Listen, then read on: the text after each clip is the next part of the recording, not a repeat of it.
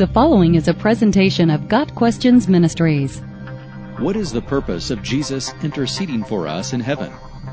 Speaking of Jesus, the writer to the Hebrews says, Therefore he is able also to save forever those who draw near to God through him, since he always lives to make intercession for them. Hebrews 7 verse 25. This verse and others like it tells us that although Christ's work to secure the salvation of the elect was completed on the cross, as evidenced by his cry, It is finished, his care for his redeemed children will never be finished. Jesus did not go to heaven after his earthly ministry and take a break from his role as eternal shepherd to his people.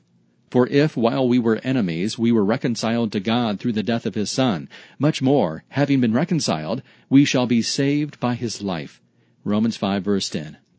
If, when humble, despised, dying, and dead, he had the power to accomplish so great a work as reconciling us to God, how much more may we expect that he will be able to keep us, now that he is a living, exalted, and triumphant Redeemer, raised to life and interceding on our behalf before the throne.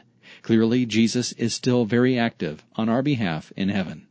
After Jesus ascended to heaven and was seated at the right hand of God the Father, he returned to the glory he had before his incarnation to carry on his role of King of Kings and Lord of Lords, his eternal role as the second person of the triune God. While this old earth continues to be won for Christ, Jesus is the advocate for Christians, meaning he is our great defender.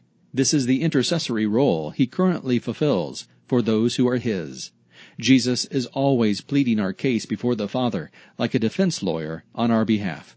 Jesus is interceding for us while Satan, whose name means accuser, is accusing us, pointing out our sins and frailties before God, just as he did with Job in Job chapter 1. But the accusations fall on deaf ears in heaven because Jesus' work on the cross paid our sin debt in full.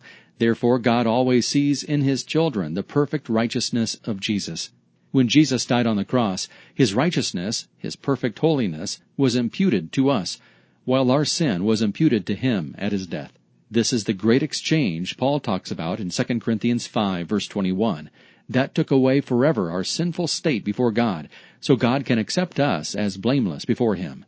Finally, it is important to understand that Jesus is the only mediator between man and God. No one else, not Mary, not any previous Christian saints, not angels, has the power to intercede for us before the throne of the Almighty. Christ alone mediates and intercedes between God and man.